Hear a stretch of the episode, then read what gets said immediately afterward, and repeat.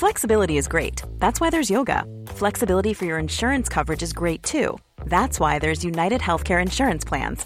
Underwritten by Golden Rule Insurance Company, United Healthcare Insurance Plans offer flexible, budget friendly coverage for medical, vision, dental, and more. One of these plans may be right for you if you're, say, between jobs, coming off your parents' plan, turning a side hustle into a full hustle, or even missed open enrollment. Want more flexibility? Find out more about United Healthcare Insurance Plans at uh1.com. Bienvenue dans la deuxième partie de Baume, le podcast des échos qui décrypte l'économie de la musique.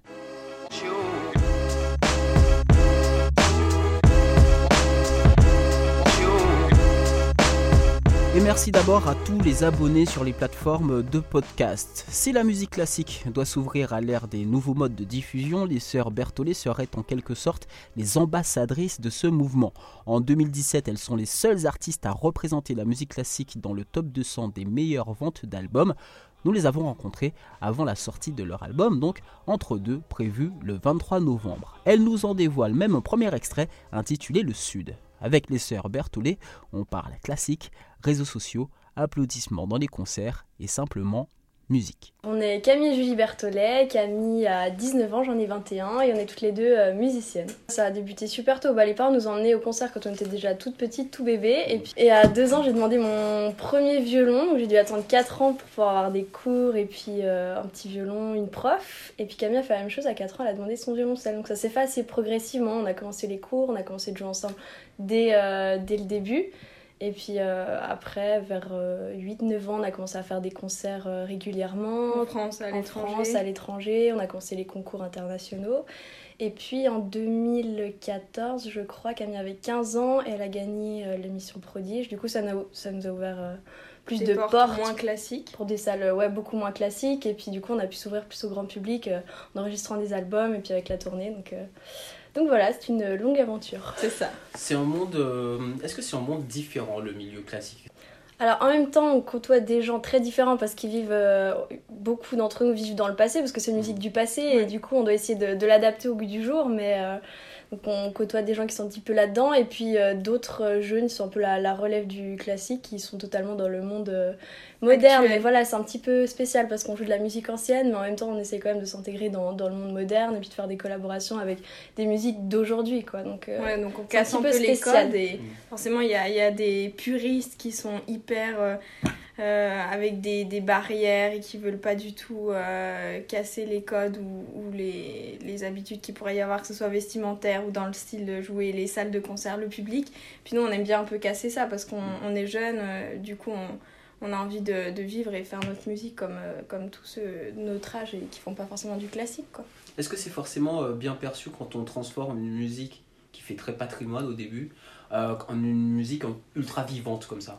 Ah oui, on a entendu, euh, bien sûr, on a eu des critiques des, mm. des classiques on peut dire ça très puriste. Mm. C'est pas très gentil comme, euh, comme nom, mais voilà. Oui, on a entendu ça aussi. Et puis d'un autre côté, il y a tous les gens de notre âge qui viennent au concert et puis qui me disent bah, Je serais pas allé en concert de classique euh, si je vous avais pas entendu sur euh, YouTube, j'aurais jamais osé parce que je sais pas quand il faut applaudir ou comment il faut venir habiller ou ce qu'il faut faire.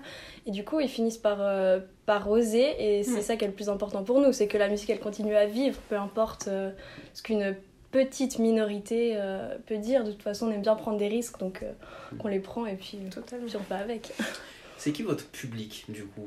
Qui, euh, qui vous écoute? Notre public il est très large. Hein. Mm. Ça va des tout petits de 4 ans qui viennent au concert, qui apportent leurs parents des fois. c'est super mignon ça. C'est trop fou. Et puis euh, forcément des jeunes de notre âge, des adultes, la trentaine, et puis euh, des personnes plus âgées. Et puis ouais, donc ça fait un peu tous les âges, je crois. Il n'y a pas de. Il n'y a, pas, de barrière. type, c'est ça qui est, qui est assez cool. C'est ça qu'on c'est ça qu'on aime aussi et qu'on a toujours recherché, c'est de casser les cordes et les codes et puis de montrer que la musique c'est fait pour tout le monde et puis qu'il n'y a pas de il y a pas d'âge ou de style. Euh. Ouais, on voit que ça arrive à toucher euh, tout le monde, enfin un peu tous les milieux peuvent se retrouver dans, dans, cette musique, donc ça c'est vraiment cool. Non, on voit ça évoluer et ça fait des années depuis qu'on est toute petite, on a mm. toujours fait des choses très classiques et des études très classiques, mais aussi aimé faire des concerts moins classiques avec avec des titres euh, pas forcément classiques ou en, en interprétant des titres de jazz, variété, de tout. Et puis on a toujours aimé faire ça et on voit vraiment que ça bouge, qu'il y a de plus en plus de petits par rapport à il y a 10 ans quand on commençait les concerts, le public a, a vraiment bougé et c'est sûr que des initiatives comme, euh, comme l'émission Prodige c'est hyper important parce que il faut démocratiser la musique classique en fait et montrer que que, c'est frais, que ça peut être euh, hyper cool. Et c'est aussi ce qu'on ce qu'on fait dans notre quatrième album qui va bientôt sortir aussi. C'est totalement casser les codes. On a apporté nos, instruments classiques, on a voulu fusionner notre univers classique avec la, musique actuelle en reprenant que des, titres de, chansons francophones. Donc euh, donc il y a autant du Stromae, du Daft Punk, du Brel, mais au final ça marche hyper bien.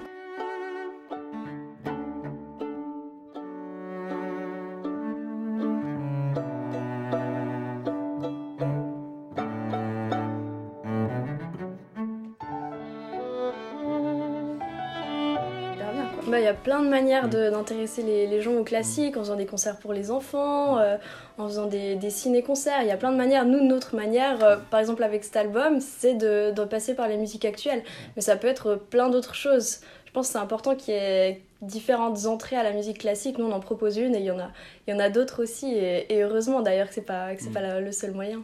Est-ce que la musique classique peut adopter les mêmes codes que la musique pop, etc. Est-ce qu'on peut faire ça? Et est-ce qu'il faut le faire? Ah, Il faut carrément adopter les, mm. les codes qu'il y a maintenant pour les, les réseaux sociaux, parce que disons, ça ne ça va jamais abîmer la musique classique d'avoir Instagram ou Facebook et de, de, communiquer avec sa, sa, communauté. Donc je pense qu'il faut en profiter le, le plus possible, parce que c'est comme ça qu'on crée un lien avec le public, qu'on crée une histoire, et puis on le voit, les gens qui, qui nous suivent depuis le, le début, on a réussi à construire un, un, lien, quelque chose de, de, concret avec eux, et je pense que sans les réseaux sociaux, ça serait beaucoup plus compliqué, parce que quand on est sur Instagram, il n'y a pas de il n'y a aucun intermédiaire entre nous et le public. On peut dire exactement ce qu'on veut et puis communiquer, répondre aux messages directement. Euh, et c'est quelque chose de beaucoup plus. Euh, il y a une proximité qu'on n'a pas autrement. quoi. Souvent, il y a des gens qui nous disent Ah, je me suis mis euh, au violon, mais que ça, ce qui est étonnant, c'est qu'il y a des jeunes et puis il y a aussi des adultes de 40-45 ans, des fois, qui viennent. Ou même à la retraite, qui viennent nous dire Ah, mais j'ai toujours voulu, en faire, et puis vous, vous, nous avez donné le déclic, et puis j'ai commencé. Et puis c'est toujours super touchant de voir des témoignages, soit les gens qui viennent nous parler à la fin des concerts, soit les, les, les messages qu'on a sur les réseaux sociaux. Puis il y a plein de petits ou de jeunes qui nous écrivent et puis on tisse des liens comme ça au fil des années et puis euh, ils nous donnent des nouvelles ou quoi. Et puis, ça nous permet aussi d'avoir les, les, réactions du public. Euh, mm. comme ça, on voit ce qu'ils ont apprécié ou moins. Et puis ça, ça nous aide aussi à, à avancer, d'écouter les, les, retours euh, constructifs. Donc, puis même tous les messages d'encouragement, ça nous donne toujours envie de, de, faire plus de choses, aller plus loin. Donc je pense qu'il faut faut pas tomber dans les pièges des réseaux sociaux, mais c'est quand même un super bel outil. Quoi. Mhm. Est-ce qu'on applaudit ou pas Mais on applaudit.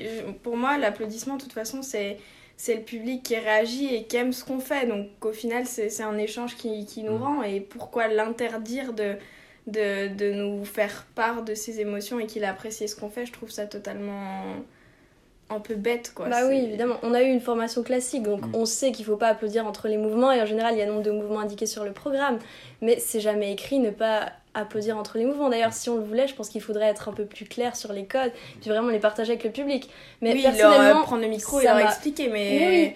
Mais c'est pas gênant quand on est sur scène d'avoir des gens qui applaudissent. D'ailleurs, si on ne veut pas que le public applaudisse, on peut très bien euh, garder le silence. Par exemple, on a vu euh, Dudamel dans un concert qui arrive à garder une minute de silence après avoir fini son mouvement. Juste ça dépend aussi des musiciens, quoi, je pense.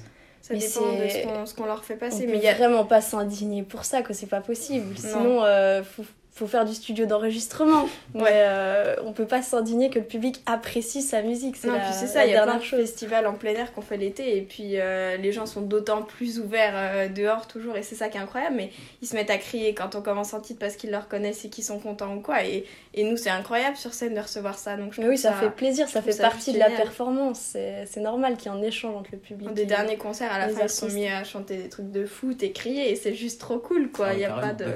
y a pas de coach je pense. Ouais, alors qu'on venait de faire l'hiver de Vivaldi, donc c'était assez marrant. C'est un peu euh, des, des, générations euh, hyper différentes qui se rencontrent et puis, puis ça marche très bien. Mm. Tant qu'on respecte la musique et qu'on l'interprète avec, euh, avec respect et avec une bonne technique. On a toujours eu plein de profs à l'époque et on continue à travailler. Mm. Tant qu'on est respectueux envers le texte, mais qu'on le fait à notre manière et avec nos, nos sentiments, je pense que c'est ça qui est important. Bah oui, tout le prestige de la musique classique, il réside dans la musique, pas dans mm. tout ce qui va avec. Je veux mm. dire, c'est très, très joli, les salles dans lesquelles on joue, tout ça, mais Mais il faut, faut pas oublier où est la base. La base, c'est la musique. Et tant que la musique, on peut la jouer et la partager, le principal, il est là. Du coup, on pourrait jouer, on pourrait imaginer de la musique classique dans un festival type Coachella.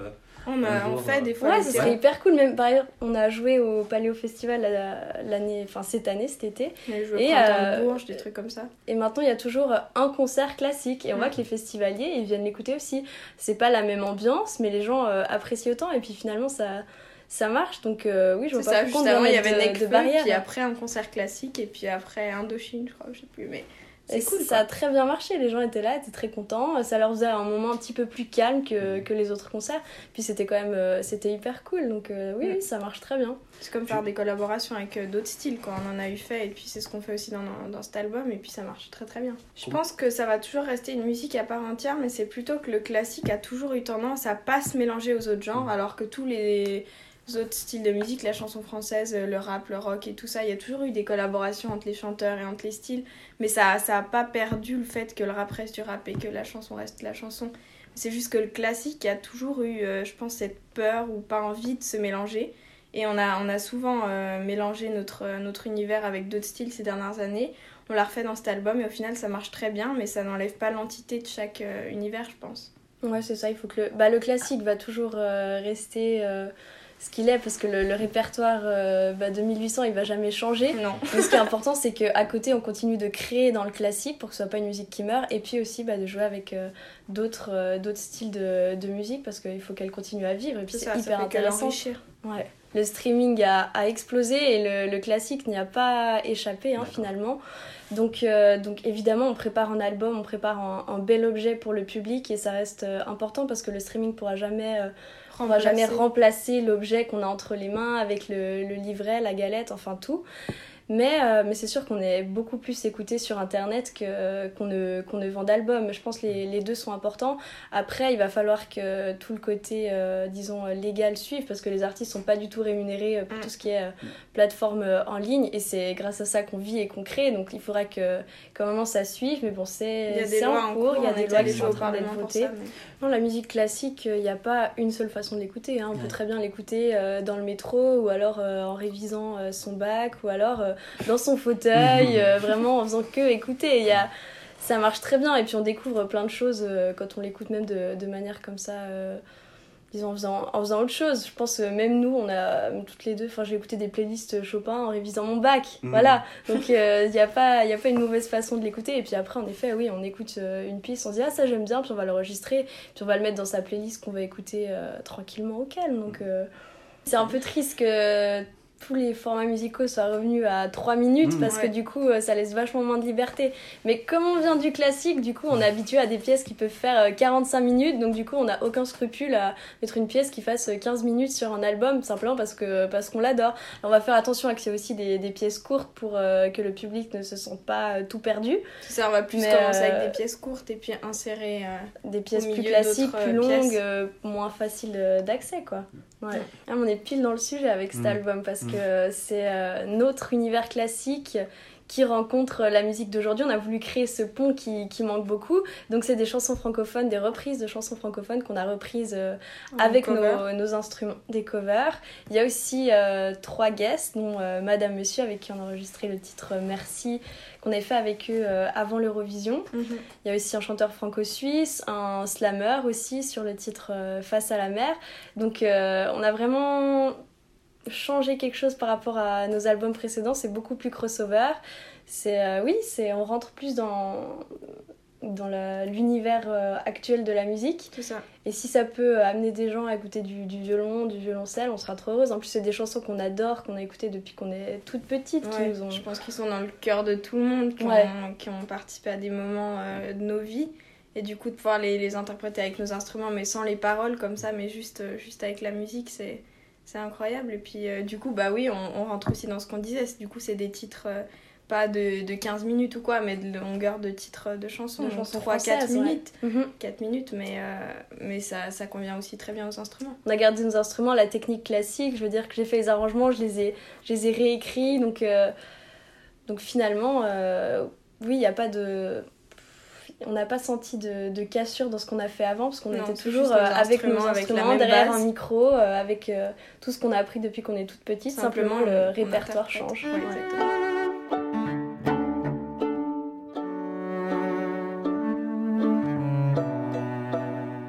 Pour suivre tous nos épisodes, n'hésitez pas à vous abonner gratuitement sur Apple Podcast, Spotify ou votre application de podcast habituelle. Pour terminer, le sud des sœurs Berthollet. thank you